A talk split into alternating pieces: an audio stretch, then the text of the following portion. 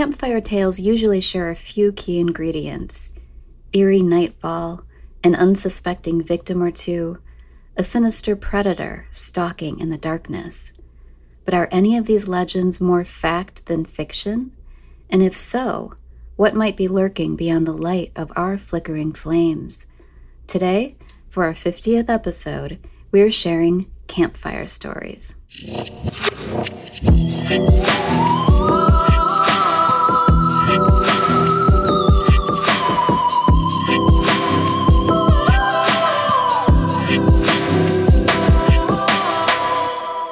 Welcome to Shadowland, everybody.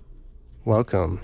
This is a podcast that shines a spotlight on stories of the supernatural, mysterious, eerie, and unexplained. Stuff like dark matter, 80s wormholes, forest mimics, reptilian overlords, shadow people, mysteries of the unknown, ghost sex, self transforming machine elves, triangles of doom, dream symbolism, duende, human pig hybrids, haunted places, alien implants, all that stuff. all that stuff and more. Lots more. I'm Christina Callery, And I'm Seth Jablon. and today, Today we're talking about campfire stories. yeah, we're gonna have uh we're gonna tell some campfire tales, and we're celebrating episode 50. Yeah, big 50.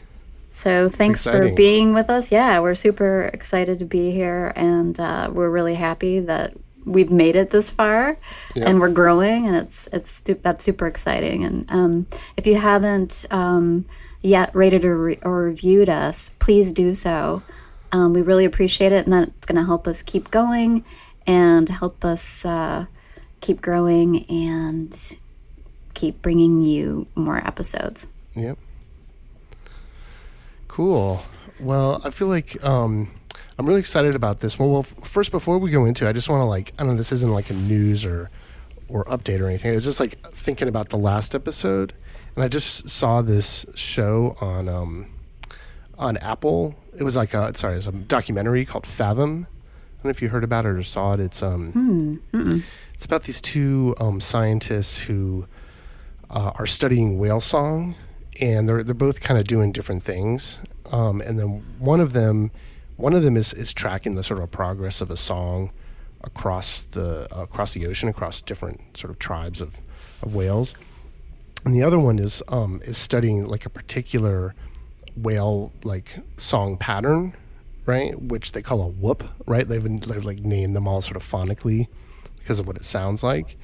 And it was her belief that it was basically a record. It was basically how they say "Hello, I am blank," right?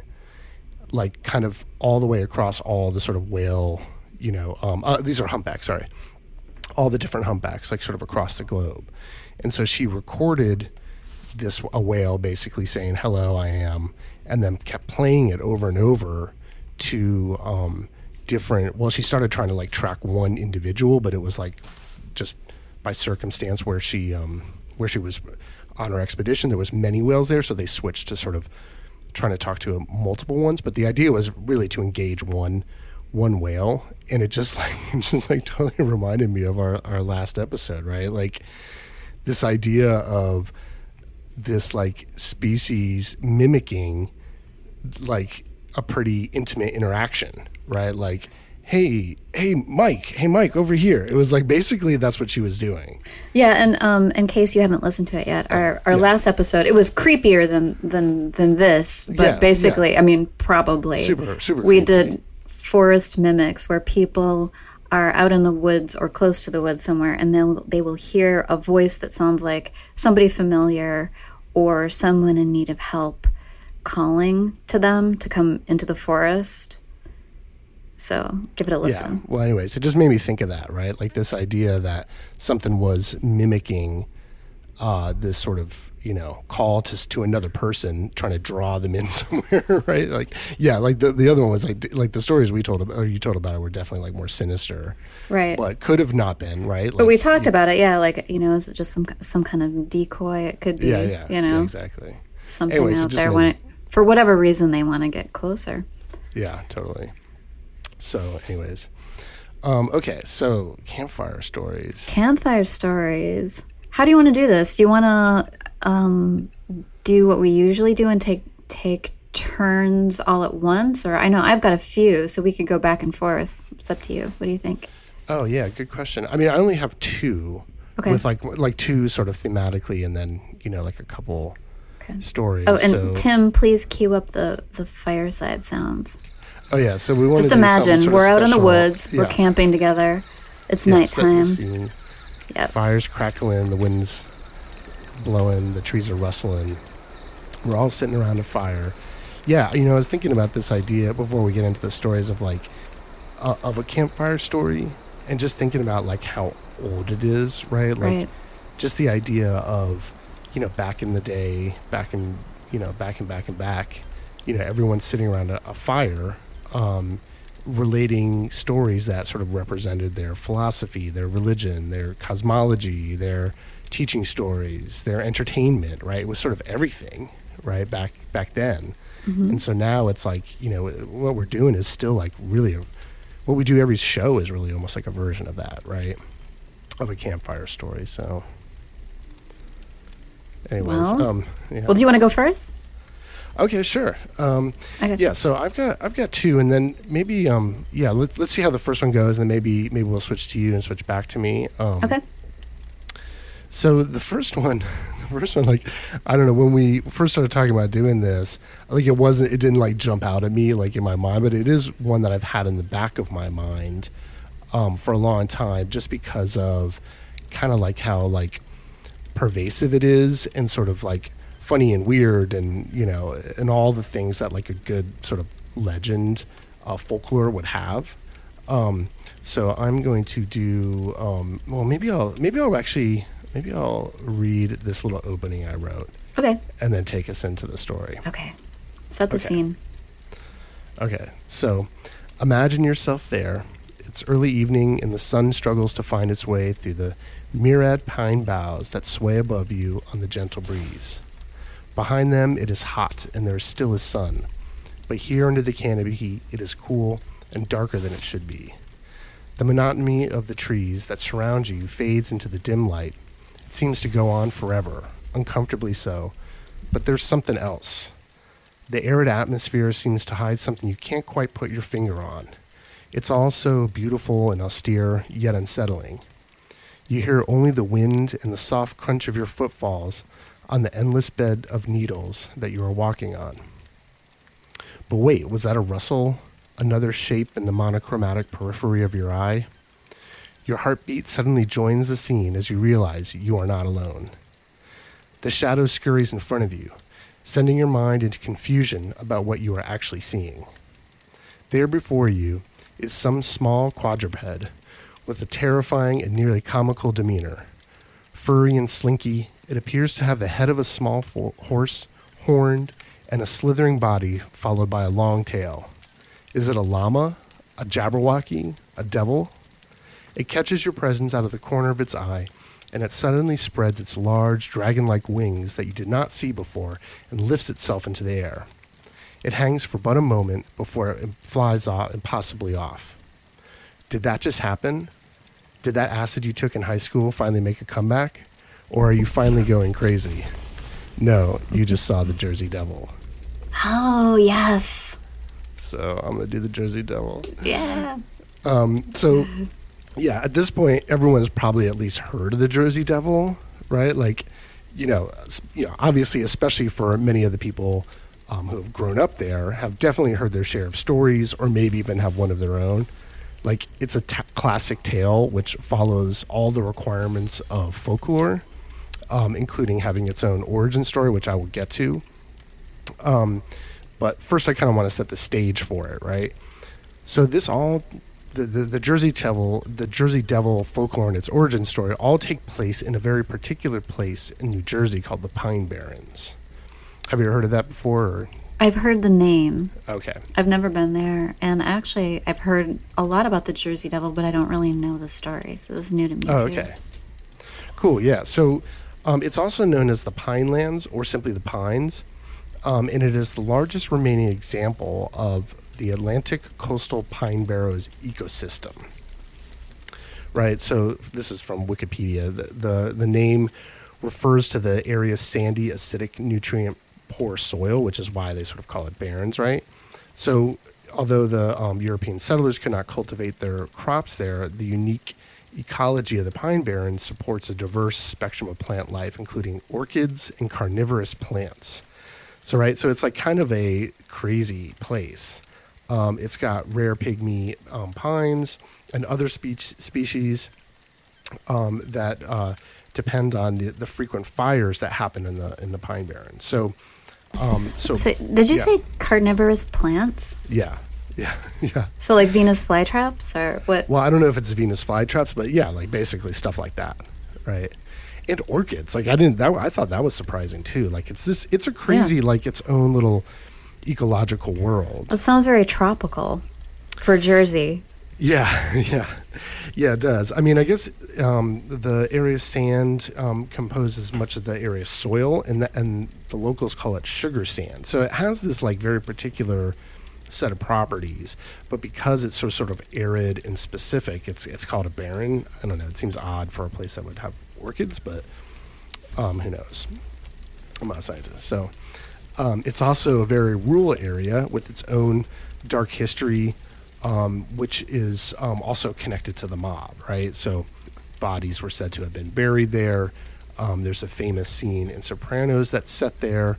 Um, although it's, uh, I think I read that it was actually filmed in um, a, a state park outside of New York, not not in the Pine Barrens, but it's supposed to take place there. Um, but it, basically, it's a, a place of myth and mystery, um, and it also has a past with the early settlers. So the um, origin story of the Jersey Devil, or the Leeds Devil, as it was originally known, um, comes from that past. Okay, you ready to hear it? Yes. Okay. So I'm gonna do another. I'm gonna do another little story. um, it all started one stormy night in 1735. A thunderstorm was raging throughout the Pine Barrens, and inside um, a modest home at Leeds Point, uh, a Quaker woman was preparing to give birth to her 13th child. Uh, the room glowed with candlelight, illuminating a clutch of women gathered around her to help her. Some had come in goodwill, others out of curiosity. You see, they had all heard talk of the mother Leeds being a witch, and some wished to see for themselves. Would the child be a devil? Word was that Mother Leeds had wished it would be so. Anticipation mounted like the swollen rain clouds uh, hanging outside the door. A crash of lightning suddenly shook the whole house, and the, the child was finally born. At first, there was a relief as the child seemed normal, but quickly it began to change before their very eyes. It grew and grew at a sickly rate, reaching a height taller than a man, its head becoming that of a horse, followed by a snake like body with horse hooves sprouting and sprouting giant bat's wings. It swatted at the fearful women before flying up through the chimney out into the storm.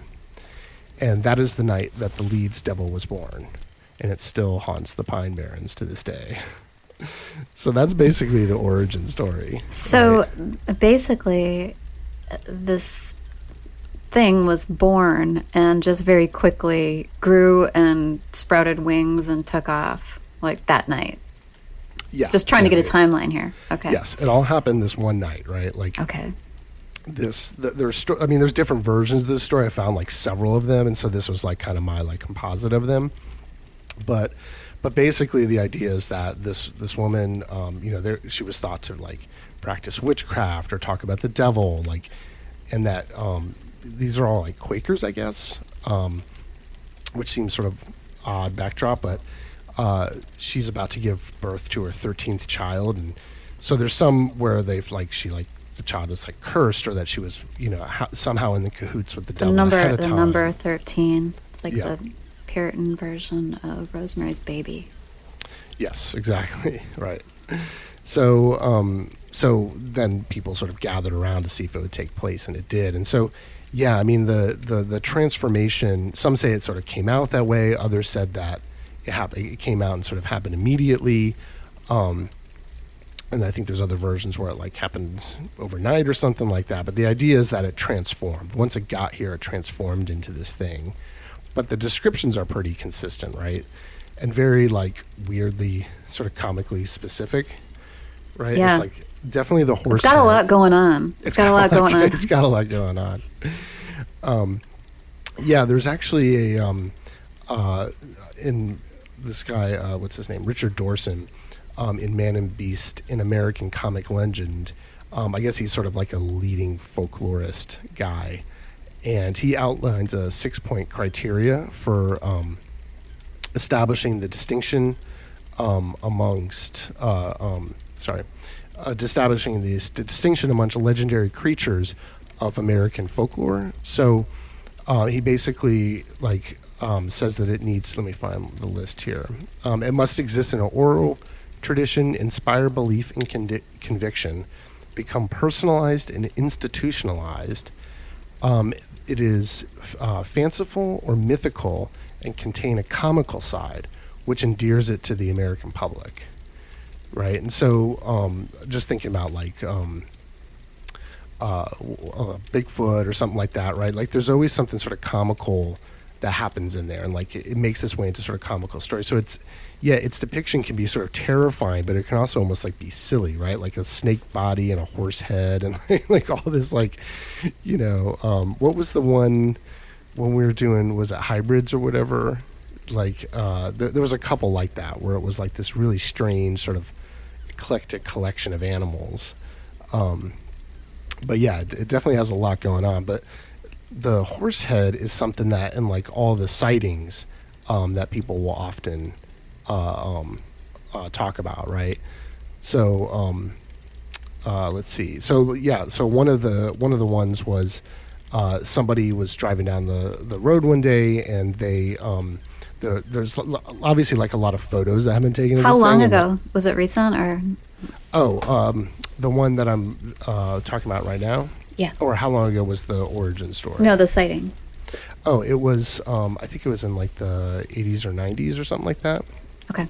I don't remember the date, but um, yeah, one of my favorite um, uh, favorite uh, photos. It looks like someone took like a Havanese and like or like a Bichon or something and put like little wings on it and like tossed it up in the air. Took a it. It's We got to post that. yeah, it's super funny. Um, but yeah, there's other stories that include like gypsy curses, right? This woman was like cursed by a gypsy or something like that. Um, but yeah, there's lots of like photos out there. Some of them are pretty like uh, dubious, um, but there's others that are, um, you know, that people are like clearly convinced that they saw something. And then certainly there's ones in there that like, you know, you know, people just want to join in and sort of be part of the phenomena. But um, but yeah, so yeah, that's the story of the uh, Jersey Devil. So, have there been? I have to ask you. To your knowledge, have there been any attacks? Does this thing attack people or animals or? No, they're What does they're it all do? like kind of sightings. So um, Okay.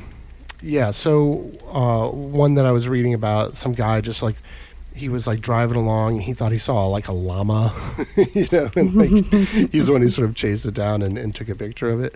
Um, but y- people will see, I think another like um, I wasn't able to find, find the photo of this, but there was like on YouTube. There's like a lot. Like they're all like kind of like oh I saw it like kind of like walking off into the distance. I saw this like horse head, and then it like kind of takes notice and then takes off and flies away. But there's no like um, that I found at least like there's no um, like attacks or anything like that. It's like behaves the way an animal would, right? Which is like do, it's off in the distance somewhere.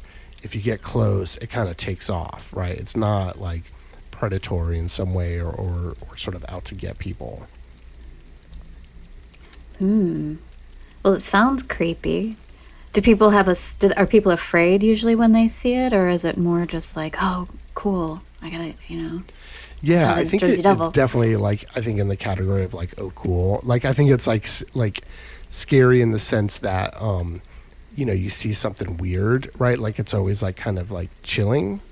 Um but there's none in the sense that um but most people are like like pretty excited to see you know people go out looking for it. uh, people, you know, when once they see it, they, they might be sort of like confused at first, and then sort of like go on the forums and find other people that have seen the sort of same thing. Um, but it's definitely like it definitely exists in that category of sort of um, homespun encounters that really probably a lot of people don't pay attention to unless you sort of live there, right? So like where I'm from, I've, I've talked about on the show before, like there's always talk of the like Satan worshippers in the van, right? Right. like drive up behind you or something. Like that was like kind of like our folklore.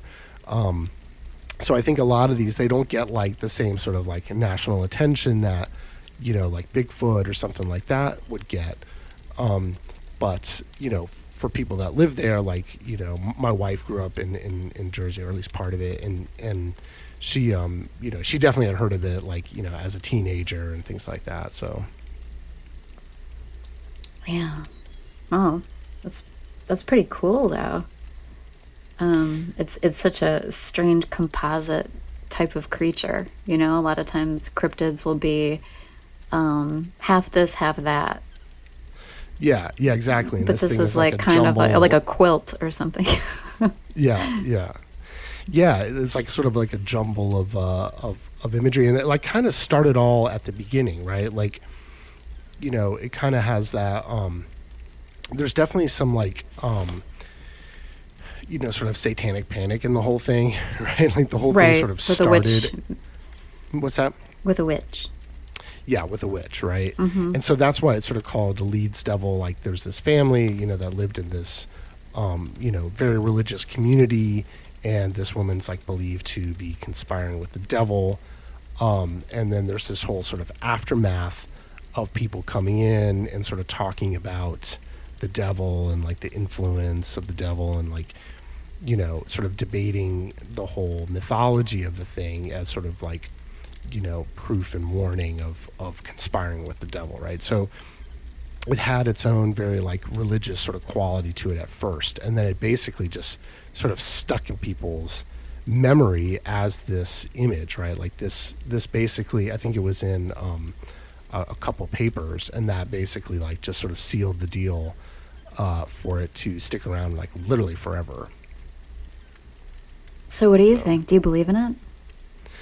I don't know. I mean, I feel like it's weird. I, I don't know. I don't know.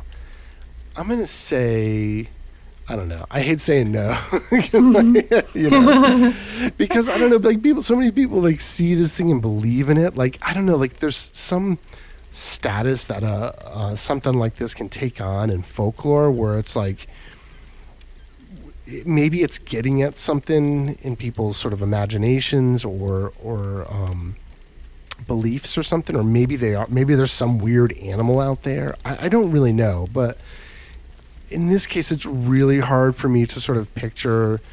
You know the, the the truth of the origin story sounds like a little dubious, right? Like who knows? I mean, or you know, there, there's always like a an element of truth, right? So like maybe there was um, you know something that went wrong or odd with a birth or something like that or somebody like started talking about something and then saw some like weird animal that lives out there. There's definitely like a potential possible like animal aspect to this whole thing right? Like all of its all of the um, stories and sort of reports about it it acts very animal like right whereas like bigfoot can can act animal like, but also can he can act sort of very human like, right? Where it's you know uh, um, moving around and making decisions and trying to communicate in a way that just an animal trying to get away from you wouldn't necessarily do. Right. Yeah. I mean, people talk about in Bigfoot sightings when they've been up close, looking into their eyes, and, and that they look very human. Right, right, exactly. Like there's a recognition there. Um, where it sounds like this thing is kind of more of a wild creature of some type. Yeah, maybe it's like something that started from a superstition um, around this local lore um, around this person, and uh, kind of spun out. Someone saw something strange, and the story kind of started growing from there. Yeah, actually, and and um, I'm looking at my note, notes here, and um, uh, 1909, and um, the press, um, ran a story about a, a fisherman um, who was was fishing sort of in Rum Point um, between like uh, Atlantic City um, and Brigantine. Um, he's he claimed to have captured the the Jersey Devil while fishing. So he was actually like two miles offshore, and he um, you know was sort of battling to trying to bring in the boat and ended up um, hitting it with an oar, right? And so he he says he was um, pulling in from the open sea with a boatload of fish um, around sunrise when he noticed this big winged um, object sort of flash in his face, and then it um, basically like took off like a bird and, and started attacking him. Um, and so then, you know, basically he sur- barely survived the attack, and uh, he was attacked by what he calls a winged demon. And so he Oh. said it went at him with sharp bills and claws, um, and he managed to um, land a lucky blow on him and sort of fell back uh, into the into the boat. Uh, and he he tied its wings and with a line and brought it in. Um, but and then as proof, he like sort of showed other fishermen that his bruised arms and coat had been sort of torn apart. Um, but basically, they they took it back and put it in a cage uh, um, to you know sort of corroborate the story and to show everyone that it actually happened. Um, they um, uh, like they all sort of agree that it was like some sort of weird creature. They said it was 150 pounds in weight, and that it was Oh, a it's big. cross. Yeah, that it was a cross between a crane and a pelican. Um, that they hadn't ever, and you know, some kind of animal that they hadn't seen before, some kind of bird. Um, so you know, in this case, it's like, well, what was this? Right? Like, why? Well, first of all, why is this like the Jersey Devil? You know, and like, but it was definitely reported at as at the time as being part of that, right? But maybe it was some type of weird bird. Was this the sort of same, um, you know, creature that some people supposedly saw on land, right? So, Or uh, back to our dinosaur episode. Oh Could yeah, this yeah, be was it a like- pterodactyl? Yeah, a pterodactyl. Yeah, totally. Maybe. So it could be like a That's composite of pretty weird- big. What's that? it's pretty big. Yeah, yeah. I don't mean, know how much they 150 weigh, but yeah, that's a pretty yeah. big bird.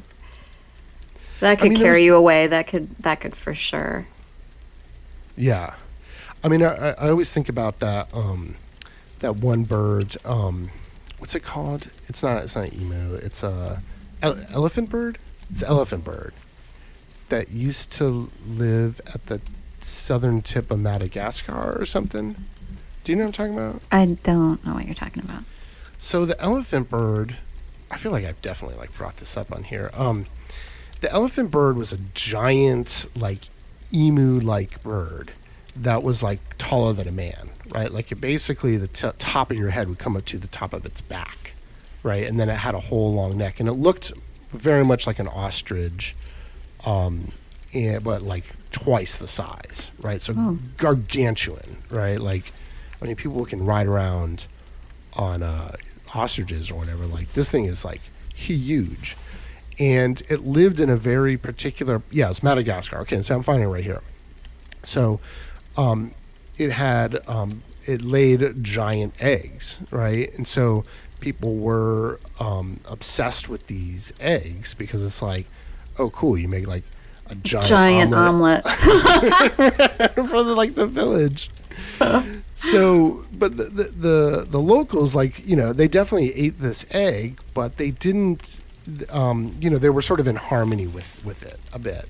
But then around like the 17th century, uh, you know, more settlers were coming in. The the areas being populated, and you know, it was a very popular thing to eat.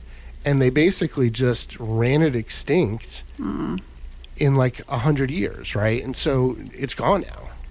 Like at least, at least so um, so scientists believe, right? So, you know, number one, here's this giant bird, right? Like if you saw a picture of it, it's like fucking crazy huge, and it lived not that long ago, right? Like what I don't know when the I'm not going to find when the last one was sort of sighted, but it was sometime in the 18, 1800s, right? It could have even been around in the early 1900s. So 100 years ago, here's this bird that was so popular that, you know, people ate it to to its extinction. and now we don't even know about it. We don't even hardly talk about it, right? We don't. You've never seen a picture of it. You never, you know, had anyone bring it up. Yet this thing was very much alive.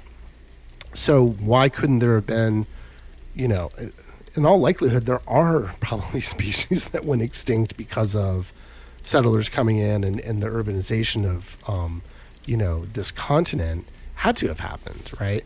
Now I'm not saying like the Jersey Devil's one of them, but uh, but why not? Like I mean, you know, who knows what they these fishermen saw, but the idea that they encountered something uh, so big and so sort of weird that they sort of kept it and talked about it and you know did did a whole um, news story on it. Um, you know means that you know these are people that were like probably encountering wildlife way more than we are nowadays, right? There was way more of it around. They were out in nature way more than us currently. So for them to be sort of put off by something, I don't know. I think we look back and we think like, oh, these these dummies didn't, didn't know what like a, a fish or a fucking mermaid was. But they were much much more in touch with stuff that was happening, right? Because they saw it more. So I don't know. I don't think just because it's like an old story doesn't mean it didn't happen or that it was something it wasn't something weird that like maybe went extinct afterwards so i don't know i feel like it could be a composite set of encounters like once this idea of a jersey devil is sort of burned in everyone's psyche right it's a good origin story that now they're going to see it when they see weird stuff so i don't know i kind of feel like it might fall in that category mm-hmm. I, I could see that. that I could see that. I could see that. Yeah yeah, if you have a Jersey Devil encounter, that, prove me wrong. I, I, would love, I would love it if there was a Jersey Devil out there. Trust me, but I'm going to put this in the animal category, probably. I don't know. What do you think? I think you're. I think I, I I'm leaning more toward where you're going with this. Yeah, but it's um, definitely a great. I think like also like if you see something for a split second, or you don't get a good look at it, or it's dark out, or whatever it, it's kind of hard to wrap your head around what you've seen. So if it's something that like your brain is like, oh wait, I've never that doesn't look familiar. That's like not an animal I've ever seen right. in this right. area or what is that?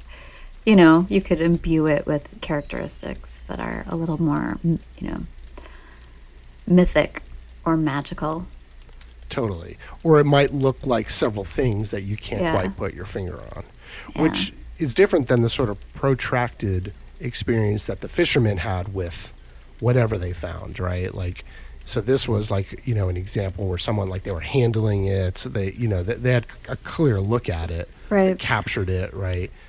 Um, I don't know. Uh, but then again, I mean, they would have been familiar with pelicans and seabirds, and so they well, yeah, could have exactly. said this is a gigantic monster pelican, you know? Yeah, yeah, exactly. Yeah, so. that yeah, I, I think so too. Like, yeah, and yet they didn't. They, have, they described right, it as a didn't. demon. So what? Right, maybe right, it was demon. some kind of mutation. I mean, yeah, maybe, maybe, or maybe it was a demon. It was like it could be. Maybe it's water, a, and for some reason, demon horse bird snake. yeah, yeah. So cool. Cool. All right. I learned something. Yeah. All right. Do you want me to do one of mine? Sure.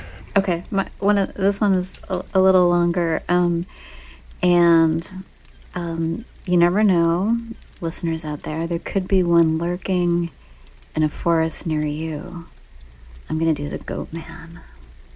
The Goat Man. Okay. Goat Man right, legends. Nice. Have you heard of the Goat Man legends? No, no. Okay. okay. Yeah, well, there, there are numerous ones that span all regions of the U.S., like the East Coast.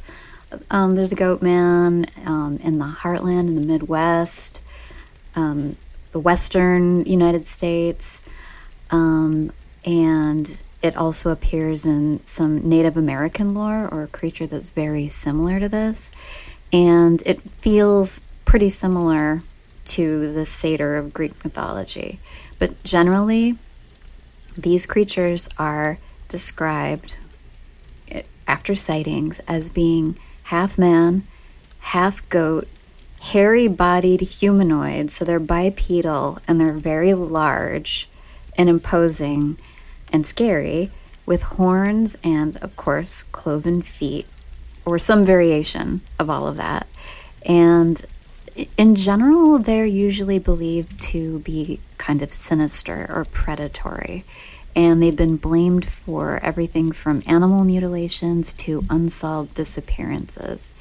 And the sightings generally take place in the forest. So, this first one I'm going to do is the Bowie, Maryland Goat Man.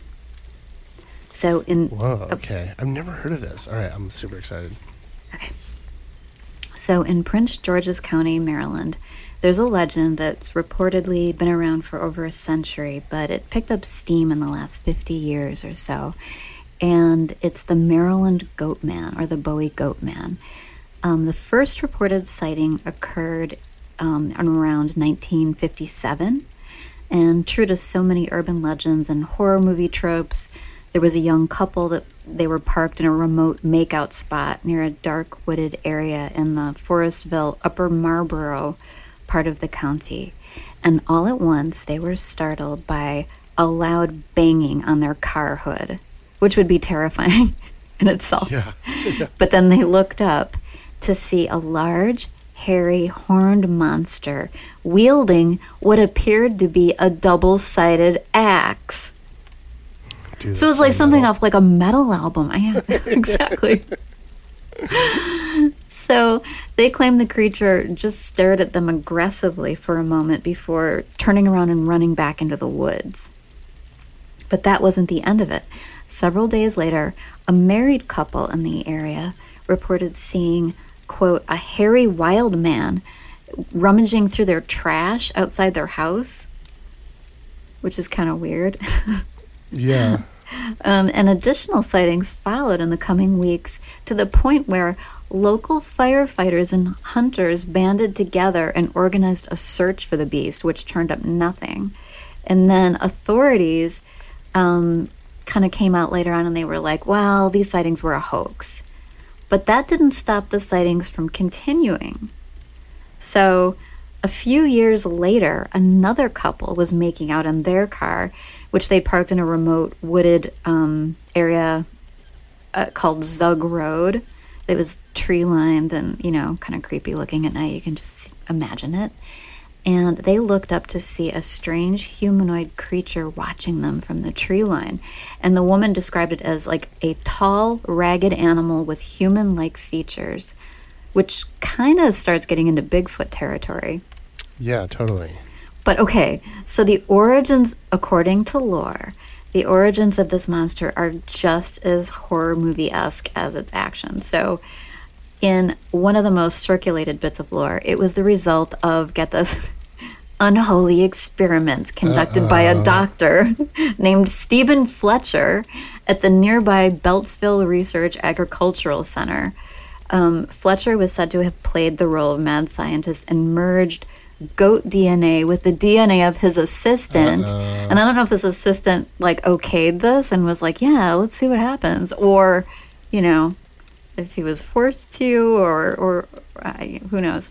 But the rumors have plagued the facility to the extent that they actually had to issue a formal denial. Like, What? no, no, no, we, we didn't make goat men here. and it's said to haunt the woods in the area. That's what. That's definitely what they would say if they had made Gomen there. So- Yeah. But it's been seen in different places, usually kind of creepy ones, like there's an abandoned sanitarium, and especially like there's an old bridge that it lurks around, supposedly. So, um, a historian and Bowie Goatman expert who's named uh, Mark Opsasnik, Opsasnik uh, grew up in the area, and he recalled the first time he heard the legend. He was in around seventh grade, and um, it was in the backseat of his friend, his friend's older brother's car. And he said, when we would get rides, we would when we would act up in the back seat, they would tell us to shut the hell up, or they'll dump us on Fletchertown Road, and the Goatman will get us. So from that time, he became fascinated with the story. And when he was in high school, um, it was such a well known thing in the area. He and his friends um, would go goat man hunting. Just like you know, some people in Right. in the Detroit area, like there was a an old abandoned, you know, asylum that people used to go explore, or different places like that that kind of have legend around it. Um, and then they weren't alone. Like this was something that was so popular with local teens that they would have goat man parties. which kind of sounds fun. I'm, I'm imagining kinda like the like 70s and like your rock t shirts and feathered hair. Yeah. You know? um, so if you mention the goat man in this area, everybody knew what you're talking about. Um, and then in the 70s, it actually started to pick up steam. So in April of 1971, a farmer near Fletchertown Road in Huntington um, thought that uh, he saw a goat man. And then in November of that year, a 16 year old girl was awakened in the middle of the night by the sound of her dog barking. So she looked out the window and she saw a very large, hairy creature walking on two legs, moving toward her dog, which was tied up. And so she was terrified and she ran back into the house, called for help. Two neighbors came over, two neighbor boys, and they had baseball bats. And they were able to chase this monster back into the surrounding woods. And when they emerged after giving up, they found that this is this is horrible. Um, but the dog had been decapitated by the creature. Wow. Yeah. So, when interviewed later, one of the boys, whose name was John Hayden, described it as standing around six feet tall, bipedal, and hairy, and he said it made a quote, high pitched sound like a squeal as it was running from them back into the woods. And the dog's owner, her name was April Edwards, she said, quote, People came here and called it folk- folklore, and the papers made us out to be ignorant hillbillies who didn't know any better. But what I saw was real, and I know I'm not crazy. Whatever it was, I believe it killed my dog. Um, and then the story was eventually picked up by the Washington Post, which mentioned it along with other sightings like the following. In 1973, a man was driving along Route 32 and reportedly saw, quote, a huge beast on two legs with glowing eyes. And then a few years later, a woman reported seeing, quote, a grayish brown, round shouldered animal with reflective red eyes cross the road in front of her car and then step over the guardrail and disappear. And then in 1977, a NASA engineer witnessed a quote, Bigfoot type creature tossing a dog onto the road at I 95 and Powder Mill Road in Beltsville. So, over the next decade, there were numerous reports of the goat man attacking cars, attacking dogs. For some reason, it has something against dogs. Um, and as recently as 2000, construction workers claim that they came face to face with a 300 pound, 7 foot tall furry creature that had legs, hooves, and horns of a goat, but the upper body of a man near the town of Bowie. And then there were even more more sightings. So a landscaper at the Woodmore Country Club found unidentified remains on the golf course near Lottsford Road. Um, I'm assuming this is of an animal. Uh, while attempting to dispose of them, he hears a, low, a low growl, looks up, and sees this large unknown animal that you know he, he had no idea what it was. In 1985, police responded to a report of teenagers making noise um, at the old Glenn Dale Hospital site, so uh, some abandoned area. And while investigating, uh, an officer heard unknown sounds but is un- unable to locate the source. Um, 1990, during a birthday party, um, some boys ran into the woods after a ball, and moments later, um, one of them screams, and when adults arrive, they find him visibly shaken. Uh, the boy tells his mother, It was the dark thing with red eyes who stands in the corner of my room at night. Oh my god. I don't know about the goat man. I mean, this Yeah. th- that sounds more like a shadow person or Yeah, hat man or something scary. Yeah. Um, in May 1998, a group of teenagers are hanging out near a local bridge when they notice something moving in the weeds nearby. Two of them go to investigate and describe seeing a tall, human like animal running into the forest. And then in 2007, a camera crew uh, for WRC TV um, in Washington, D.C., was on location to cover a local golf tournament. When they saw a strange animal moving in the trees, the cameraman managed to capture a few seconds of video before it disappeared. And then um, I found an encounter on the site Phantoms and Monsters, but it was originally posted on Reddit by user Unvolta. So I'll just read this. Okay. One one night about 10 years ago, me and my best friend decided to stop by a local hangout of ours in Bowie, Maryland to smoke a cigarette before he dropped me off at home. We grew up here and spent our early years wandering the railroad tracks and woods, smoking and drinking as children do. So this one spot is a railroad overpass at 450 and 197. There's a parking lot and a small area of grass and trees, about 30 foot strip of land separating the tracks and the lot. So it's nighttime and we decide to go there to smoke a cigarette. We go on the tracks and we're facing the parking lot. So the overpass and to our left and the tracks go on to our right. This way, we're still barely in the glow from the yellow parking lot lights. Now we're smoking and he's talking, but the entire time I'm focused to my right, peering down this track because I have the strangest feeling. I didn't know what it was until later, and it was the feeling of being watched by a predator, which I've never experienced before. After about two minutes, we're almost done with our cigarettes. A helicopter flies right above us, seemingly at tree level, with a spotlight brief- briefly going right over us, coming from the direction of the over- overpass. Not five seconds later, I hear the gravel shift from between the tracks and I look toward the overpass. Standing right in the center of the overpass, there is this giant silhouette. Now, since, since it is dark and it's under the overpass, I can only see its silhouette. It's about eight or nine feet tall and burly looking. It appears if, as if its head was attached to its torso, completely bypassing any semblance of a neck, the way super jack, jack, jack dudes look. It was huge, and we only looked at it for about a second before I said, Let's go now. Now we, we are hur- hurriedly started rushing away, and we hear the gravel moving closer. And not three seconds later, we both hear the most demonic, horrifying, multiple pitched screech literally right behind our heads. It came from no more than a foot behind us. So, of course, we book it to his car, and no, we didn't look back because are you fucking kidding me? Get real. Wow. And then he said that like a week later, um, they were hanging out, and um, uh, a friend of theirs uh, told them about how the week prior, cops were out in the woods because they heard screams and thought somebody was being attacked. So, Whoa. yeah. So what do you think? What do you think this thing is? Well, I've got I've got one more. Can I read Oh, you okay, okay, another sorry. goat man? Okay, so this one is uh, the Pope Lick monster of Louisville, Kentucky. Okay.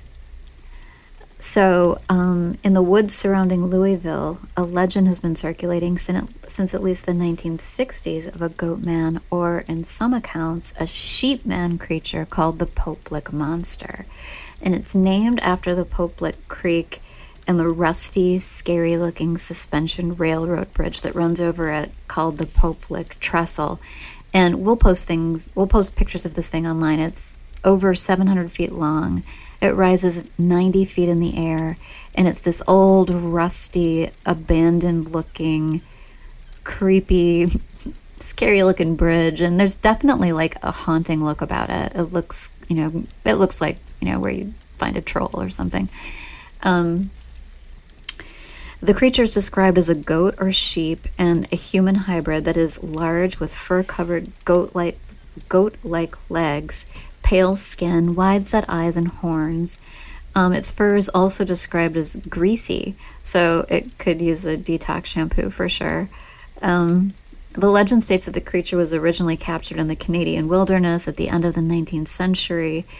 It then toured with a circus freak show as one of their starring attractions until one what? stormy night. Yes, yes, yes.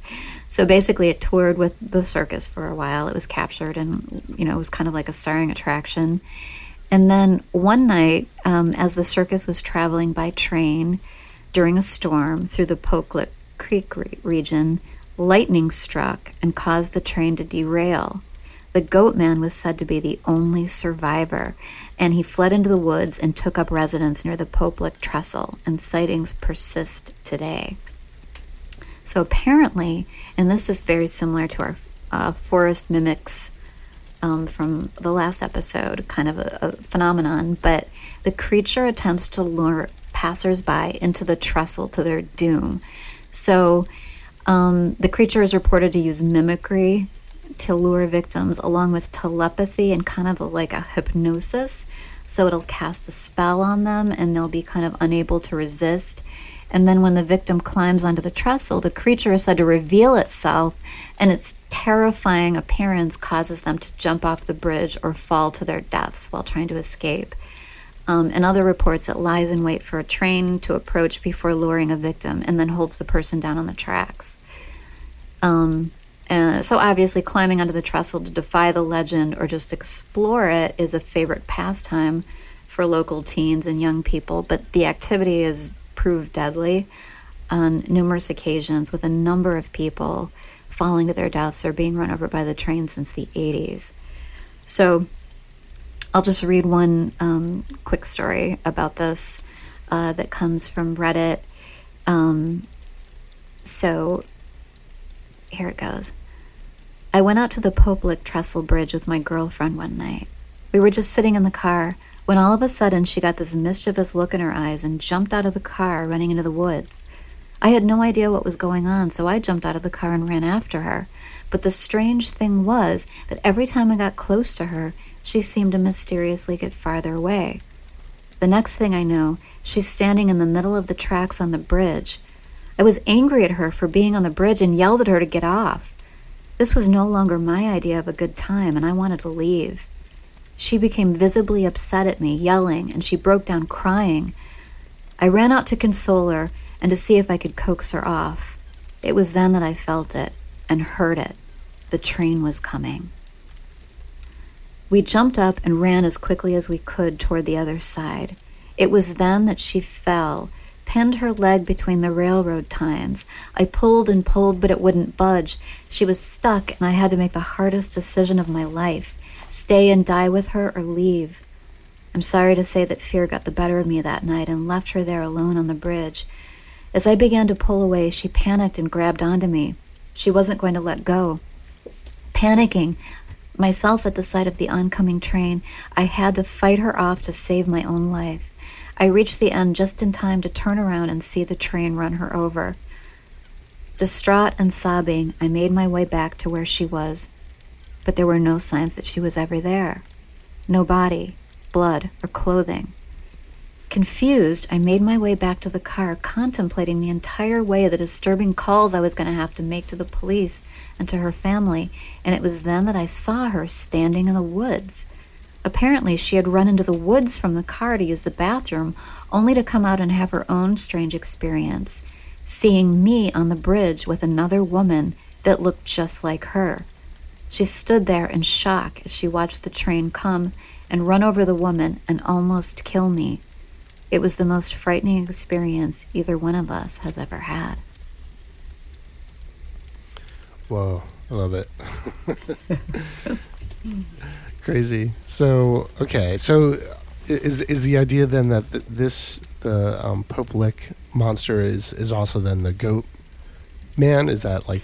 Well, it's like it's one of the. I mean, there are multiple goat men, so I think they all kind of have their own lore. Gotcha. You know? Okay. And so, but this is also described as looking like a, a human goat hybrid that hangs out in the woods and you know attacks people, messes with people. It's up to no good, clearly. Yeah, drawing on to train trestles. Right. So, right. You know, and there, and there are many more out there too. If you want to do research, um, these are just I just touched on a few. There's another one in totally. Wisconsin, uh, the Goatman of Hogs Back Road.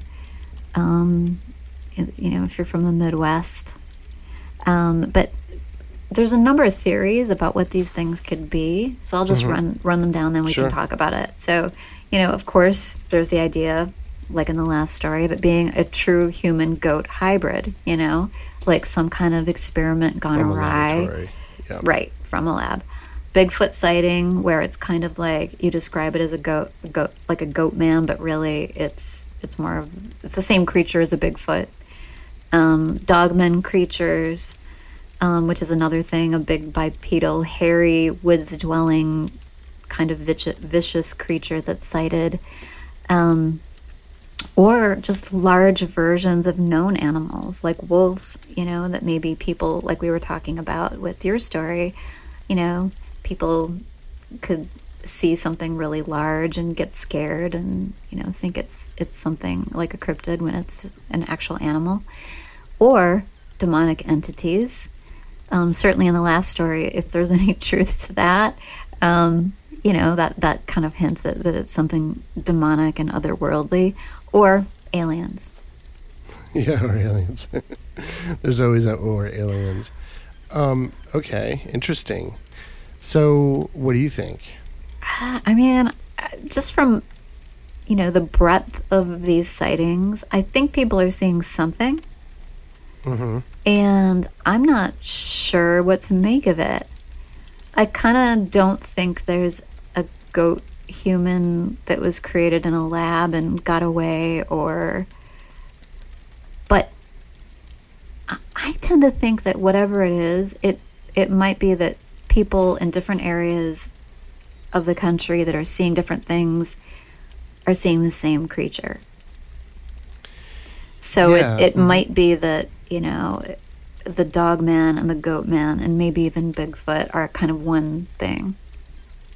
That's one possibility. Or, uh, you know, there's a, also the black dog phenomenon, um, you know, kind of like a demon dog, hellhound sort of a Oh, thing. Right, and right, right, right. We've talked about that. Yeah. and you know you're out in the dark in the woods i mean the strange thing though is the horns you know i mean if people really clearly see horns Yeah, But- I mean it's yeah, it's hard to um it's hard to know what's like hard sighting versus like an, interpretation, right? So like I mean the goat le- like my first instinct was like, oh, whatever this is, it's part of the whole like blank man phenomenon, Right. which is like dog man, wolf man, like um uh, um, you know, Bigfoot, Wild Man, which would be Bigfoot, right? All kind of, and then within the sort of um, Bigfoot, you know, a lot of them will see them as like having ape-like faces or a variety of types of ape faces, right? So, so I don't know. It's weird because I feel like, you know, maybe people are on the, on the one hand, maybe people are seeing what they're sort of used to seeing, right? But it also seems like it, like um, goat legs, they're and, and and dog legs for that matter. I mean, they bend a different way, right? Like that seems so specific true. to me that I'm like, Yeah, the- how would you? well also the cloven hooves the hooves i mean And the dogs hooves, never yeah. had but Right, right. So like yeah, even the wolf, the wolf definitely the wolf man definitely doesn't has never been reported with hooves. And though the I guess the legs would bend the same way. But no, the wolf man, I mean the dog man, I don't think people talk about the dog legs being bent. I don't, I don't know. I don't remember that detail, but it's definitely not part of Bigfoot, right? The fact that the legs would bend backwards.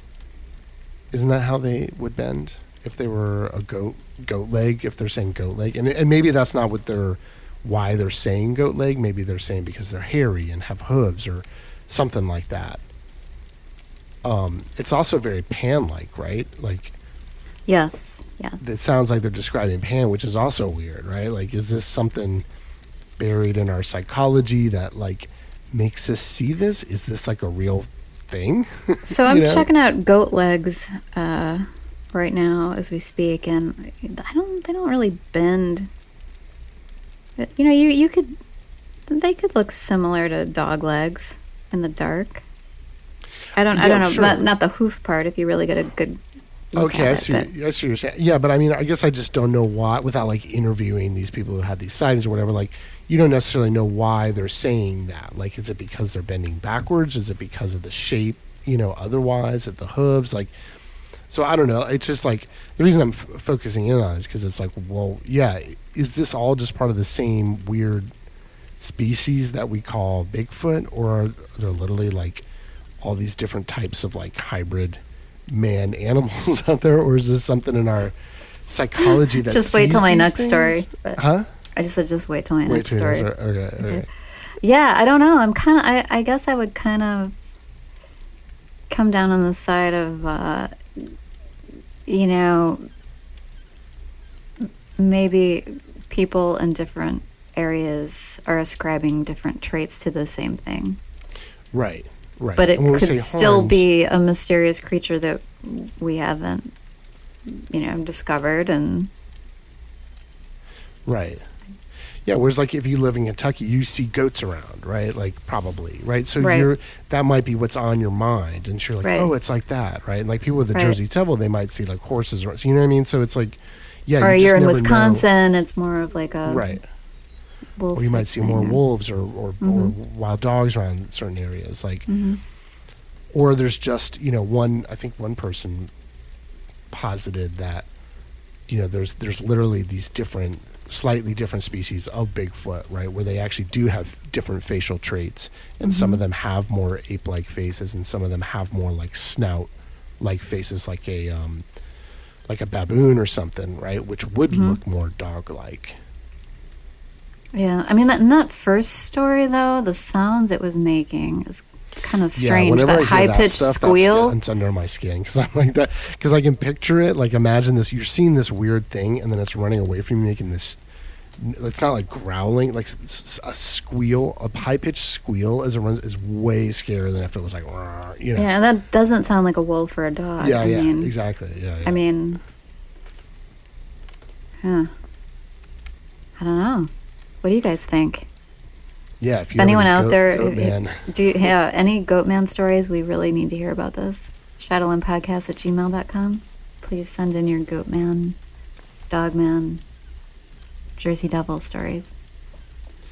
But Um, that's that's so yeah. interesting that there's there's this whole thing out there. Like I just never heard of that. Right? It's so so localized. Like the Jersey Devil, we kind of know about. Right? There's like uh, a sports team that's sort of named after. It's like made its way into sort of the national consciousness. But the stories themselves and even its origin story are very much rooted in New Jersey. And this, you know, the Goat Man is like um, Maryland and Kentucky. They're also regional, right? There's something really interesting about that to me.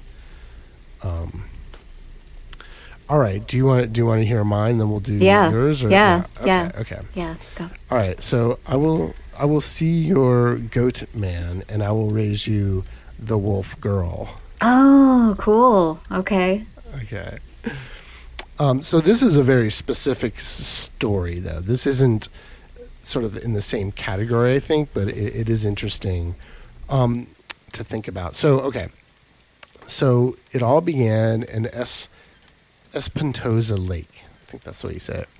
Um, so this lake um, lies in the uh, basically it was the first colonial mission trail that ran between San Antonio and um, Coahuila, Mexico. Uh, it has a dark history that began long before when the story begins.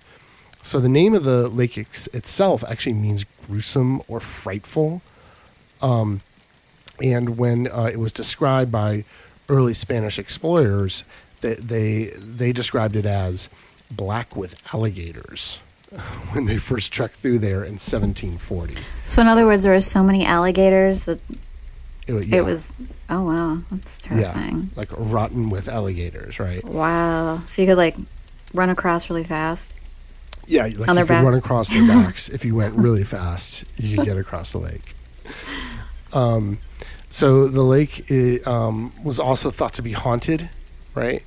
And was most likely so based on all the sort of potential reptile attacks, drownings, late night disappearances that all happened there.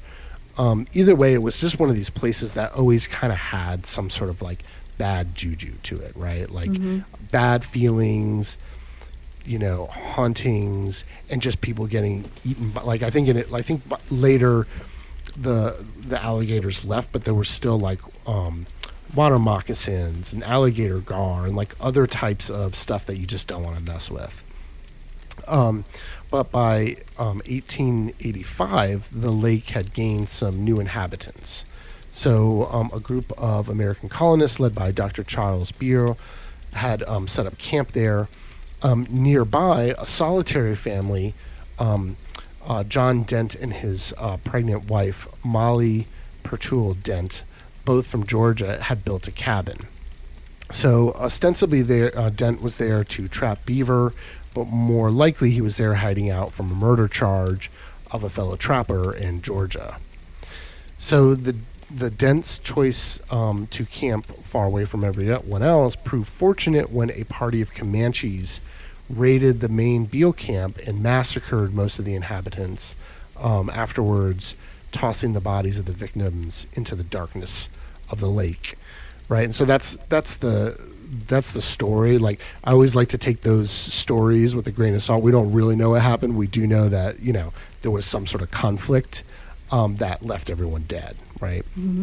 Um, and so this, however, left the Dents um, alone, which was less fortunate.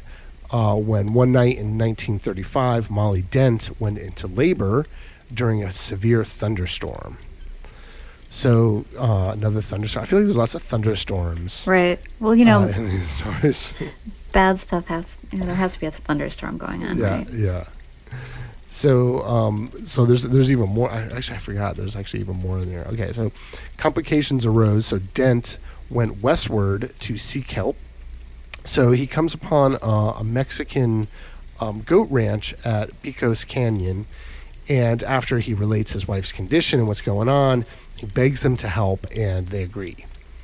Now, as they were preparing to their horses to leave, a bolt of lightning suddenly crashes from the sky, striking Dent dead instantly. Oh man. Um, so that's pretty wild, right? So then the goat herders they do their best to to like keep going and like kind of go to help Molly Dent because they know that here's this woman now all alone in the world, right? All alone in her misfortune, but still having a baby somewhere out there in her isolated cabin um, during a storm. So they search for her, but they don't find the cabin until morning. Um, when eventually they do go inside, they find um, Molly tragically dead, yet there was no sign of the child anywhere. So the only evidence that remained were fang marks on Molly's cold body and wolf tracks all around the camp. Uh, so cons- wait, she was Uh-huh. dead, but the child was gone. right. Okay. She was dead, child gone, but she Wolf clearly tracks. been yeah, and fang marks on her body, right? So like she had been either attacked by wolves or, or attacked afterwards, right? Um, and then clearly a, a wolf pack had been there. So the consensus basically was that the infant the infant had been carried off by lobo wolves. Okay, so um, after that event, um, there were many sightings. Um, so 10 years later, a boy living in San Felipe um, Springs saw some kind of creature that looked like a young, naked girl with long hair obscuring her features, running alongside a pack of Lobo wolves as they descended upon a herd of goats. A year after that, a Mexican woman, also from San Felipe, saw a young girl with no clothes, accompanied by two large wol- wolves, as they devoured a newly killed goat. As the woman approached, they all saw her and all three ran off together.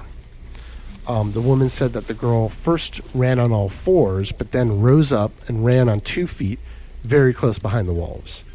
So these reports continue. So she does mu- kind of a combo.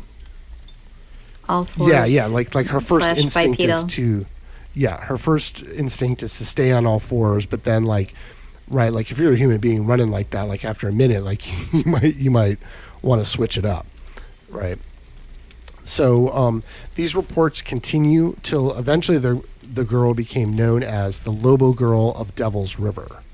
So there's even a tale of her capture um, and a, a daring rescue by her wolf pack. Right? They like she's they actually like are able to sort of trick her to, like separate her away. They bring her back to this camp, um, and they're able to um, y- you know sort of hold her in in a, in a certain room. But these wolves come and are actually able to like free her. So wait, the Yeah. wolves came and rescued her. Yeah, she got rescued by the wolves, and so she made it away. So um, later in Devil's River, a party of frontiersmen were down at the water's edge when they saw a young woman sitting on a sandbar, suckling two wolf cubs. So Wait, wait, sees, wait, wait. so time has passed, and uh, she's she's got two wolf. she's got two wolf kids. Yes, But do they look like wolves, or are they yeah, they're two wolf cubs. okay? So she sees them and she basically grabs up the pups and dashes away uh, into the into into the um, the forest beyond in a way that's like impossible for these horsemen to follow. And so, based on um, when this took place, it would have placed her as being 17 at the time, right? So if the story holds that she was then taken off into the wilderness as an infant, um, based on when that sighting was, she would have been 17. And so after that happens, there's no more sightings of her, right? So there's this event that sort of reaches legendary status. There's all these sightings for about 17 years. This is the last one. And um, now she's not really seen again in that form. Now, there are a number of um, sightings of wolves with human faces that uh, then sort of continue on. Um, eventually, she lives on in reports of apparitions around the lake uh, um, and old uh, San Felipe Springs and Devil's River. So people would see her likeness um, in a transparent white figure that would be sort of there one moment and then gone. Um, uh, back in the autumn of so that's kind of how she lives on, and I think people even see this ghost of hers like up until sort of contemporary times.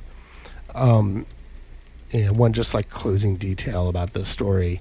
Um, back in the autumn of 1835, when John and Molly Dent um, had newly arrived in Texas, uh, Molly wrote her mother an odd letter, and it, it, it merely said, Dear mother, the devil has a river in Texas that's all his own and has made it only for those who are grown.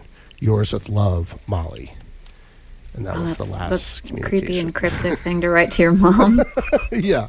Well, and then to Mm-hmm. give birth to a child then who is carried off by potentially wolves.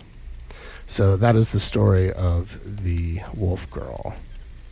That's really interesting. So, what do you think about that? I mean, there have been cases, haven't there? I mean, I can think of at least one uh, hearing about it years ago of like a child that was found in the woods that couldn't speak and was living very wild. And um, I think was studied by linguists or something like that. Yeah, that's right. That's right. Uh, I feel like this. I, I mean, this has happened again and yeah. Like there have been stories, at least in folklore, of this kind of thing happening. Yeah, We should I mean, we should look into that. Yeah, totally. I mean, I mean, it's definitely like there's been children that were like, wasn't there one that where I think they lived on their own? Was it a bear or something?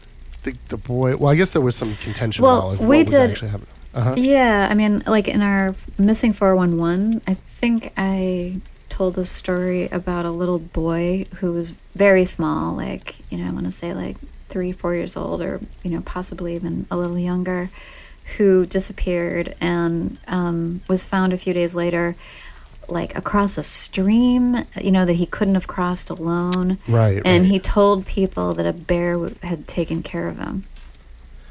Yeah, and I mean, there's definitely stories of um, other not stories. I mean, there's definitely examples of other animals raising other animals. Yeah, for sure. So we know animals will take in young um, offspring that are just, has nothing that is like wildly different than their own species and raise them as their own. So I don't see why that wouldn't happen with a human being, and especially at that time, like someone could disappear into you know that that wilderness, you know, and not be seen again and still survive, right? hmm So I don't know. I mean, like, it sounds like a kind of crazy and like very haunting story, but it, it may have literally happened and really not be that like sort of magical. I think the like whole like you know magical part of the story would be if she's literally had offspring with Yeah, give it, yeah, give it, give, little the the wolf babies. Yeah, that was stretching the the Yeah. of belief there a little bit. yeah but um but yeah and and you know the idea that she was also then her ghost sort of lingered right so this is al- al- also turns into a sort of haunting story right but again if you like are carried off by wolves as a baby and then are raised by them and then you know have wolf offspring and then die early death like yeah you might haunt that lake too so Yeah. definitely not the wildest part of the story in my, my opinion So do you believe it? I mean, do you think there's a wolf? There was a there was wolf a wolf girl. Yeah. Yeah why not like I, I think that like that's probably i think that's probably not the only case of that ever happening in the in all of human history Right. I think that there. a human yeah. being would be adopted Yeah, I, th- I could see that happening. I mean. Grizzly Man, if it didn't go wrong like it had, I mean, you know, somebody like that. Yeah, right, right. Yeah, exactly.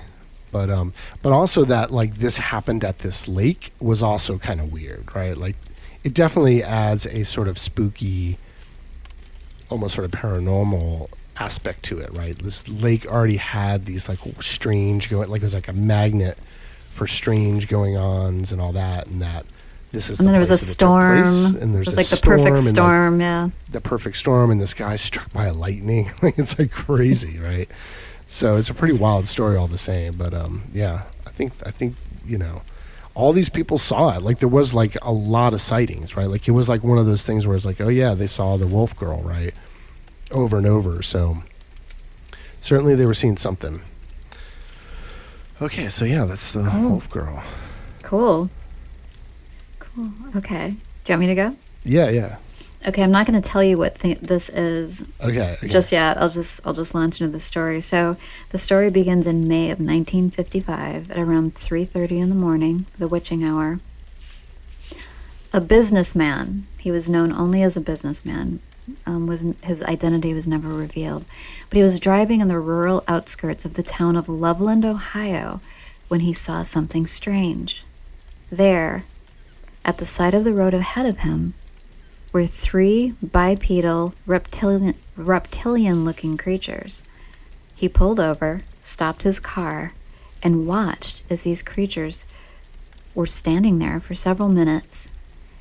He described them as being between three and four feet tall, covered with leathery skin, and having webbed hands and feet.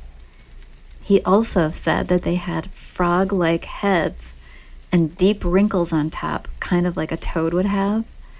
And as he watched, one of these frogmen held up what looked like a wand above its head, and sparks were erupting from the top of it. And at that point, he became terrified and drove away. So this is uh, this is the um, story of Loveland's frogmen. Oh, nice.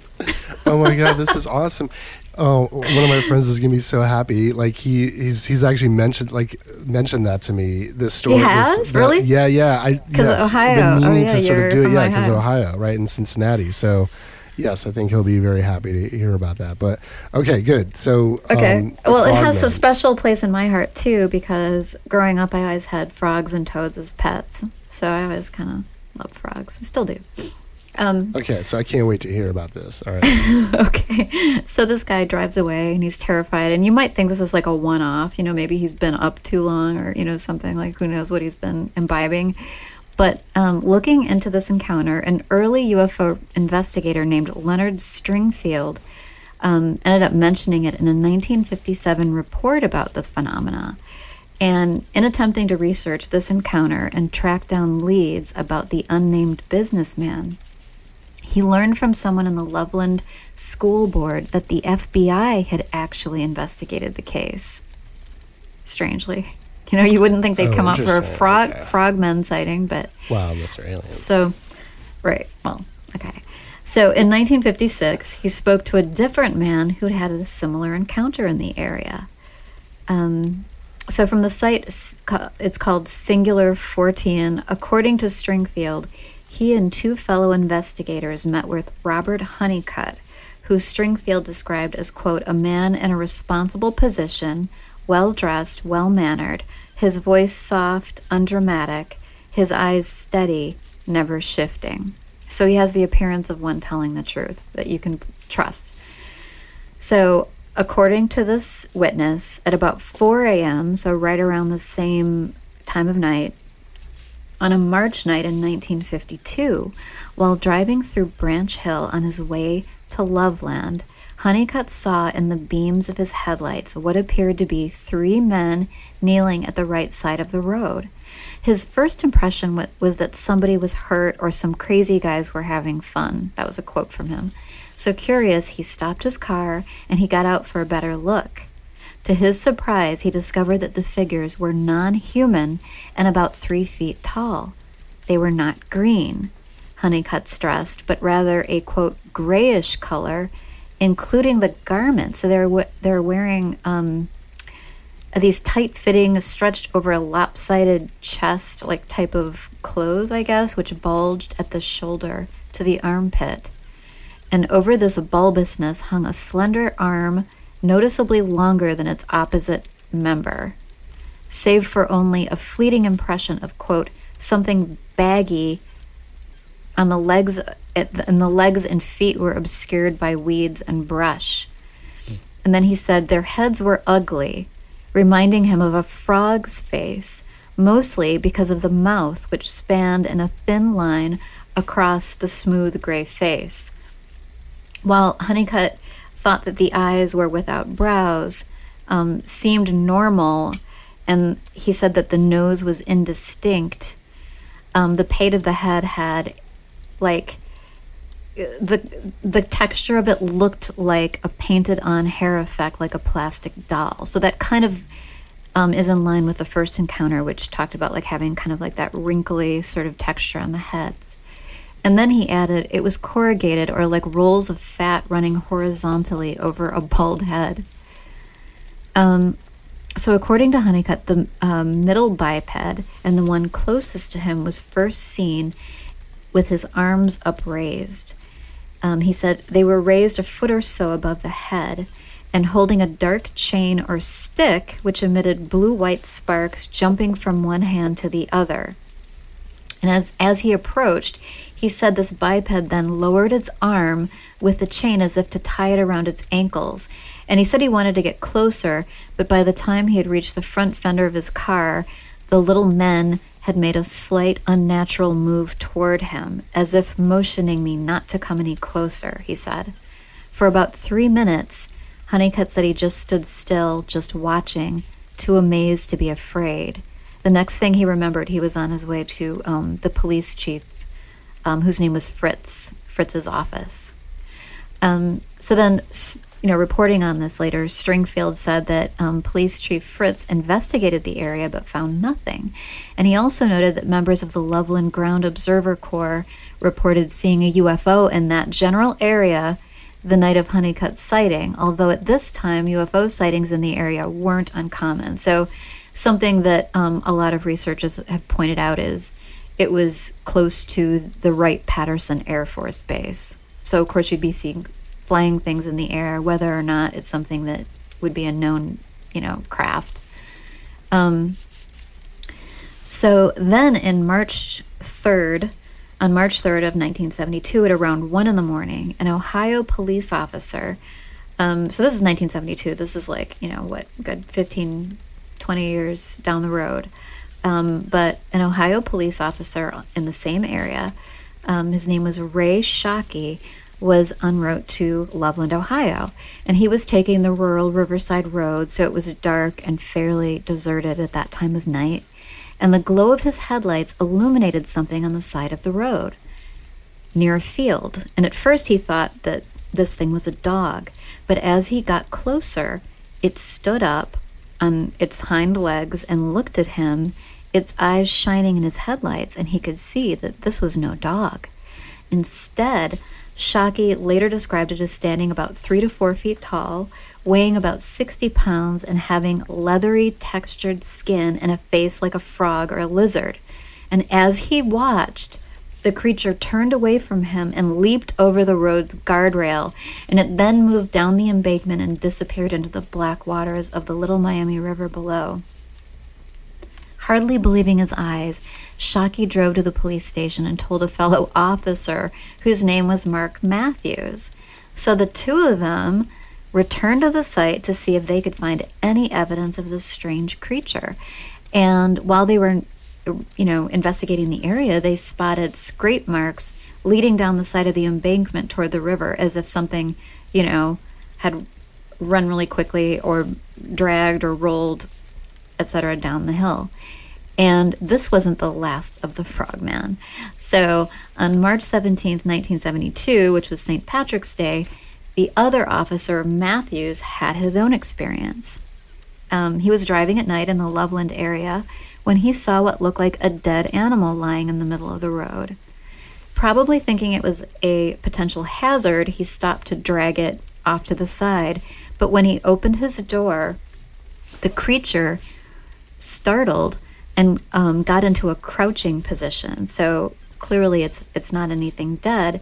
And at this point, it made eye contact with Matthews, and it stood up on two legs, walked to the guardrail, watching him the entire time. So it was like making eye contact and like kind of I just imagine it like backing backwards, still watching him. It lifted its legs over the railing before making its way down the embankment. And um, okay, so this, this kind of makes me sad. But Matthews said that he attempted to shoot it, um, and then you know he said at this time that he missed and the frogman got away. Um, Matthews and Shockey weren't the only ones who saw the creature. At this point in time, a local farmer claimed to have seen a large frog or lizard-like creature during that same month, and there were other sightings too. Um, and so and we're definitely we're going to post this um, on our Instagram. But uh, Shockey's sister drew a sketch based on the two officers' descriptions after the fact, and um, it shows this slightly hunched over creature. And Matthews reported that when he saw it, it actually stood more upright, but basically, you know, agreed that this it was a pretty good likeness. Um, and and the other officer agreed as well. Um, so, as you might guess, uh, these guys took a lot of flack for their frogman reports, to the point where people started making fun of them. Uh, the town and the town in general, it became kind of a big joke um, about these guys seeing frogmen, and that could be why, when in 2001, in an interview with Weird Ohio, Matthews retracted his earlier claims, and so he said he was tired of talking about the frogman. That's what he told you know the reporter, and that what he saw was an, an iguana. Um, but then somebody else later uh, interviewed said, Why would they show us a composite drawing of this creature in 1976 and tell us that it looked just like the drawing? Um, and then fi- the, circ- the story is still circulating with many variations. Um, and, and they speculated that maybe Matthews was just tired of hearing the story and talking about it, you know, and embarrassed. Um, but also, like, do iguanas get that big? Like three, four feet tall or, or walk on their hind legs? I'm, No. I I don't know. I mean, they to do get that. long, but yeah, Right. like yeah. No, it sounds like he's like, I'm done with these fools. Like, I saw what I saw. Like, you're not gonna believe me, so fuck off. Yeah, so he was just over it. But Yeah. okay, so that might not be the end of the frogmen, you know, even then. So in a story that ran August 4th, 2016, which is pretty exciting, on the Fox 19 site, a couple was out playing Pokemon Go in the area around Loveland and they had a strange encounter. Um, so uh, one of them, whose last name was Jacob, said, We saw a huge frog near the water. Not in the game. This was an act- actual giant frog. I took a couple of pictures and a video because I'd never seen one that big. And then the thing stood up and walked on its hind legs. And then Jacobs went on to say he realizes some people will think he's crazy, but he said, I swear on my grandmother's grave, this is the truth. I'm not sure whether it was a frogman or just a giant frog. Either way, I've never seen anything like it. Um, and he ended up taking photographs and a video of the creature, which shows a pair of these like shining eyes and a frog-like shape uh, rising from the river. And we will definitely post that as well. Yeah, I think I found it while you were talking. like, yeah. Um, Yes, it's amazing, isn't it? Got some pictures going. Here. yeah, it's great. So determined not to be uh, determined to be a buzzkill. Excuse me. Uh, Officer Matthews saw the story, and he actually called the reporter to reiterate um, that what he saw years ago was a large iguana, um, and that the animal it was probably missing its tail, and that's why he didn't immediately realize that's what it was. But the body shape is completely different. Frogs and toads have like fat bellies and stuff, longer legs. Anyway, um, Matthew said that he figured the iguana had been someone's pet, and then it got loose. be- You know, when it got too big. You know, kind of like the the urban legends of alligators in the sewer type thing. Um, I mean, they do get big, but they they don't. They look like lizards. They look like they don't like little. they don't they look. don't look like little men. Yeah, they don't look like a little frog Right. man. Like they, you know, even if it's like somehow propped up vertically, Right. they're pretty. So- they're, know, Yeah. So they're anyway, this, them, right he but he ended up saying like oh it was half dead anyway when i shot it but you know it's really odd that in the earlier reports he claimed he'd missed it and it got away so whatevs like frogman is real in my mind yes i 100% 100% believe this yeah, nice, nice. Me too. Me too. Like, okay, so yes, I mean, I'd, I'd heard a, heard about this a little bit from one of my friends previously, but even in just like your recounting of it, like, there's so much there. Like, I mean, it, it has all the like flags to me of like a genuine encounter that something happened here, right? Like to the point where the guy's like recanting, where he's like, Right. I'm. You know, you, Well- I saw what I saw. No one will take me seriously, so I'm not just going to keep saying the same thing over again. So I saw an iguana. Leave me alone. Like I don't even really want to have seen this thing. Like I don't even want this to have happened at this point. well and also maybe he was ordered i mean you know if, if, Oh, I if this is aliens if this is aliens some Men in Black visited him. maybe the men said- in black yeah, just yeah. made sure like what you saw was an iguana sir Right, right. It has that smacks of that, uh, right? Like swamp gas. Like it was a, you know, weather balloon. weather balloon. It was a giant iguana that that got away and had no tail, and it stood up on Yeah. two legs and climbed over a fence. Like, yeah, Right. But it was more than just him, though, right? Like he. Like yeah. I mean, there other- are yeah. multiple multiple stories. Yeah, I mean, like two police officers. Uh, looks like two different accounts um, from people who seem to be like professionals, you know, Right. in their field, and uh, you know, a farmer and, and some more sightings apparently too, and then also like, you know, we've got this modern encounter. So okay, so we we covered that. We both b- believe it. it- What do you think? happened? What is it? But what is? What do you this? think? What do you think? I kind of hope it is a, a, a giant frog creature. I think it's like okay. I mean, I don't know. I mean, there's there's so little here, right? Like, but like, it's probably aliens, right? I yeah, I mean it's I right. mean, it it's by an Air Force base. But also just like also, like the weird, the spark thing. the spark thing, um, Yeah.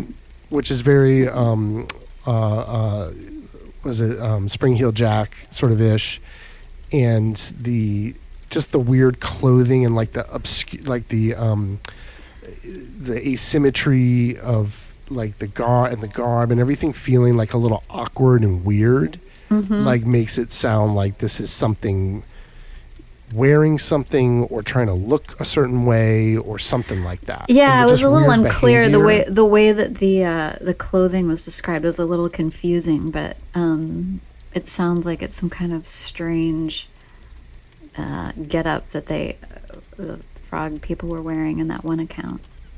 And that it was like trying to do something, right? Like Yeah. all these other, you know, blank man, uh, you know, wild man and and, fro- and um, a wolf man and you know, a dog man and like, or even the goat man for that matter, right? Like they're all like taking off, or and I guess in the case of the goat man, he's trying to like get you to get hit by a train, but they're not really like doing these complicated, weird things that are sort of indecipherable. Like they're running off into the woods. Or something, some version of Well, that. the strange thing though is that like, what are they doing by the side of the road? You know, just hanging out there. Yeah, right. Like, what's like how did it even about? get there? Like why I is mean- it deep in the forest, right? Like why is it? One thing I'll say, uh, having had toads as pets, I mean, if my dreams come true and this is a giant frog toad thing, they're attracted to uh, warm pavement. they like to sit Warm in the sun. okay, okay. I'm Well, pretty I mean- sure this is not a real frog, guys, but Yeah. when I can I mean- dream, I can dream. I mean, the other thing that makes me think this is some type of like visitation or something is like it's a very specific time period, right? This is like what, like basically takes place in the seventies. Uh, the fif- started in the 50s. Oh, sorry, and then 50s, yeah, the 50s, 50s and the 70s, and then in 2016 we have this Okay, so maybe some Pokemon Go frog sighting. Okay, so maybe it is coming back to this. Maybe there is something hanging out there. I was going to say that, like, Well, if it's by the know, like Air the Force was, like, Base, maybe there's gone. some kind of underground base situation, you know, Yeah. where the frogmen are hanging out. or they're coming to study, Working on like, their- their cousins in the creek there or something like you know, like Could be. Could be. yeah. But um, but I, I guess what I'm saying is it's like not as pervasive of like covering centuries that you know like the Dogmen or, or Bigfoot do, right? Where like this is something potentially living out in the wild. This could be something that's like sort of visiting at specific times Yeah. or some Yeah. phenomena. That What do you think, Seth? Do you believe that? Do you believe in the frogman? I believe in the frogman and is probably aliens. okay. I think I'm with you on that. I'm gonna, I'm gonna I'm gonna put a stake in the ground there. but I 100% believe. Yeah. Yeah, no, I do too. I definitely do. Um, so, wow. okay. Do you have any more? no, no. Okay, I have one more if we have time. Okay. Just it's a short one, and I just wanted to close on this because this is like, you know, out of all of the monsters and the cryptids and the frogmen and wolf girls and goat men out there, the scariest monster is human beings, right? So I have one more story that's supposedly true, and it was originally submitted to and narrated by um, the Mr. Nightmare um, YouTube uh, scary story narrator. Um, it's a channel I like to listen to these like nar- narrated, supposedly true scary stories. Um, and uh, this one I thought was pretty compelling and spooky. Okay, so this story took place in upstate New York, and the submitter said he'd been an avid hunter since boyhood and wanted to pass down the tradition to his son Peter, who was 10 at the time. So, after teaching his son the basics of hunter and gun safety, one day um, they loaded up two Remington 798 sniper rifles into the into the vehicle, and father and son set off for the woods to go hunting for the first time. When they arrived at their destination, the man handed his son the gun, and the two of them waited in their lookout spot. So after a while, nothing was happening. There's no game around, no deer. The boy was growing bored. It's just a lot of waiting and nothing to do. So the father made the decision to pack up and move someplace else in search of a better hunting spot. And then he said, As soon as we began walking, I heard footsteps. I put my arm in front of Peter silently and motioned for him to raise his gun, thinking that it's probably a deer going to come out from the brush. The boy followed his direction, but all at once they spotted a human's head peer out at them from around a tree in the distance. The man immediately push, pushed his son's gun down, you know, startled and also disappointed it wasn't a deer, but relieved that the boy hadn't fired a shot, of course. So he gave the guy this apologetic little wave, and the face disappeared behind the tree out of sight. He couldn't tell at the time if it was another hunter, but said that even at, a distance, there was the sense of something off putting about the face. He said, I couldn't put my finger on what it was at, at that moment. Seeing somebody this deep into the woods was rare and also strange, and this guy didn't look exactly like a hunter. So, as a safety precaution, I suppose, I steered Peter back in the other direction. So the boy asked him who he thought the man was, and he said he didn't know, but he thought they shouldn't get any closer. A few minutes later, the boy and his father started feeling hungry, so they stopped for a rest, unpacked their snacks they'd brought along, and they were eating their lunch. So while they were eating, they heard footsteps again in the distance. The boy again picked up his rifle, kind of pointing it in that direction in case it was a deer, but again, they were disappointed and unnerved to see that same man peeking out from behind another tree at them. So he lowered the boy's gun again, and by this time, both of them were getting nervous. The father decided it was time to see what this person wanted, so he told Peter to stay put while he went over to confront the man behind the tree, preparing himself emotionally for whatever was going to go down. But on the way over, he thought, What the hell am I doing? My son is right there. So he turned around and ran back to where his son was and told him it was time to go. They didn't run, but they walked back to the road where their vehicle was parked. And um, the father said, I was mentally waiting for a twig snap or a leaf crunch from behind us, and when it happened, I nudged Peter to go on ahead. I angrily turned around and stormed toward the man who was once again peering from behind a tree. When I got within 30 feet of the tree, he moved back behind the tree out of sight, and then I heard a thud as if something just dropped to the ground. Gun cocked and ready, he cautiously walked up to the tree without saying a word. And then he said, When I got there, I felt everything collapse around me, or rather, cease to exist. All that I could focus on was the head laying face first in the ground in front of me. No body, just head. I didn't even look up to see who had dropped it there. I just full on sprinted back to Peter and told him to run. He said they made it back home safely and weren't followed, and he made sure of that, and he stayed up all night keeping watch. The next day, his wife told him there had been two disappearances of local hunters, and he called the police and reported what they saw. I'm not sure why I waited a day, but okay. Yeah. Um, and then he said, I had to, of course, play it safe for a long time, at least a few months, before taking my son out again. What baffles me, though, is how this person managed to kill two hunters who had to be armed with some kind of weapon. I have since resumed hunting with my son. Uh, that's dedication for you. The end. Whoa. Creepy. Scary. Creepy, isn't it? Is that the the man man? The man man? Yeah, the man, man, the the yeah, some kind of crazy, creepy, yeah, serial killer or something in the in the. frogman stuff, but No, no, no. um wow, cool. Well, I feel like that was like a big that was a big episode. I feel like we got we we covered a lot of stuff. I mean, it's interesting like the idea of campfire stories and just like these urban stories and like uh, well, not urban, these fo- stories of folklore, right? And like and Mhm. of you know real occurrences like this last one like um I don't know, just the idea of like all these like different creatures out there, you know, that I don't know, like the more you dig into folklore and all that, like just how many of them there are.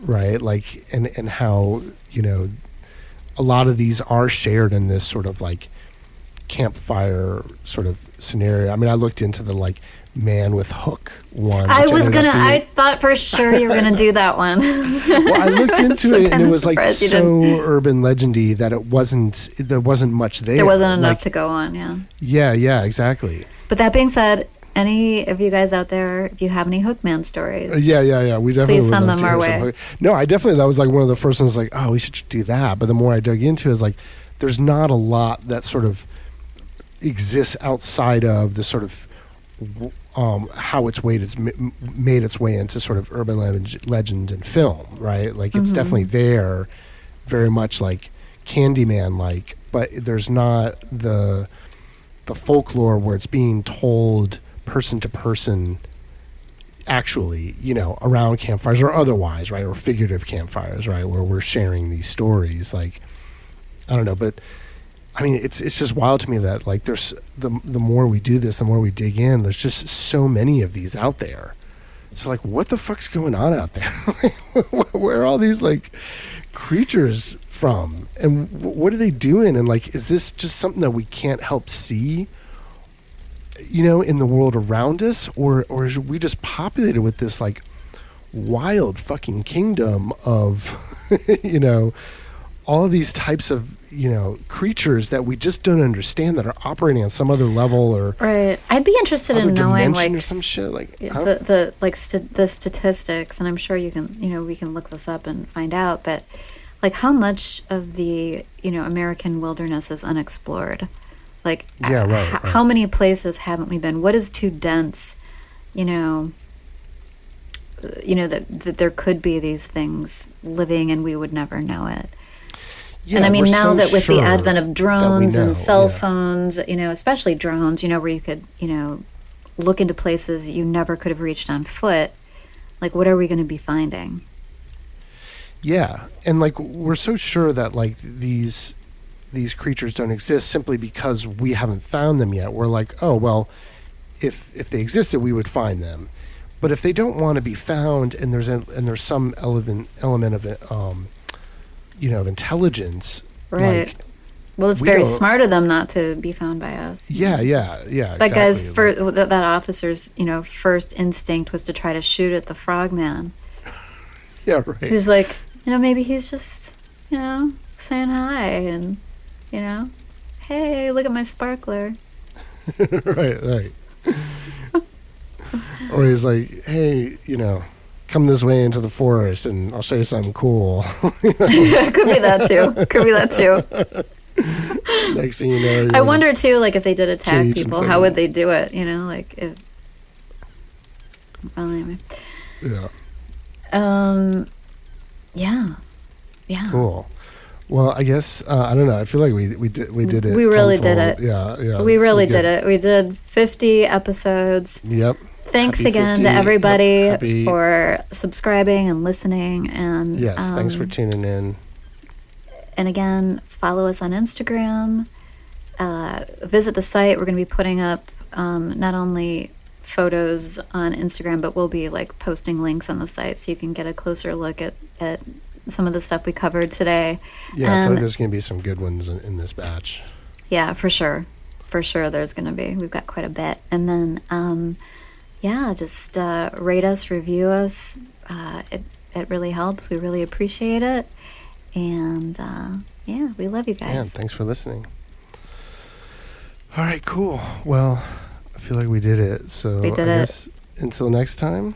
Until next time, talk to you soon. Okay. All right, Right, bye.